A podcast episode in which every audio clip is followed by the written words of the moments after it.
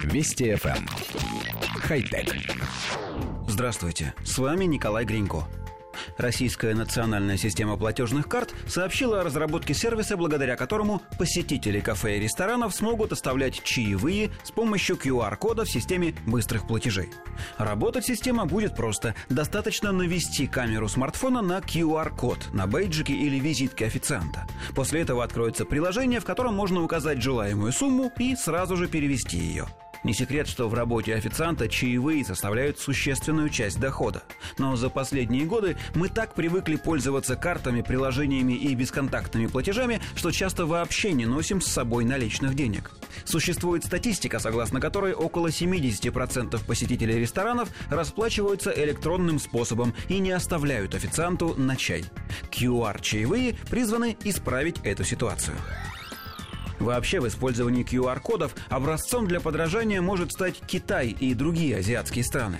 Там сложилась уникальная ситуация. Во всем мире для интернет-ссылок используют латинские буквы, но в Азии население предпочитает иероглифическое письмо. Однако адрес сайта или ссылку на файл нельзя записать иероглифами, и здесь на помощь приходят QR-коды. В Азии их используют повсеместно, решая с их помощью самые разнообразные задачи. Ими обмениваются в чатах, размещают на наружной и в интернет-рекламе. Ими помечены машины служб такси и общественный транспорт. В них зашифровывают адреса, изображения, географические координаты и любую другую информацию. Банковские услуги также массово переведены на QR-коды.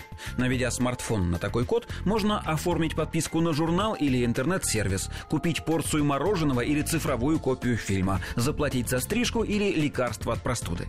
Мало того, даже частные торговцы на рынках используют QR. Чтобы оплатить, например, полкило огурцов, нужно навести камеру на карточку с кодом, которую тебе покажет продавец. Есть ли у этой системы оплаты какие-нибудь подводные камни? Конечно, да, как и у любой другой. Мошенники постоянно совершенствуют схемы обмана, и рано или поздно они придумают что-нибудь и для QR-кодов.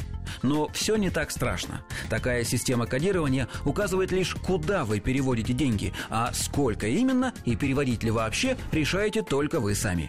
Элементарный здравый смысл и осторожность вполне способны защитить вас от обмана. Хотя...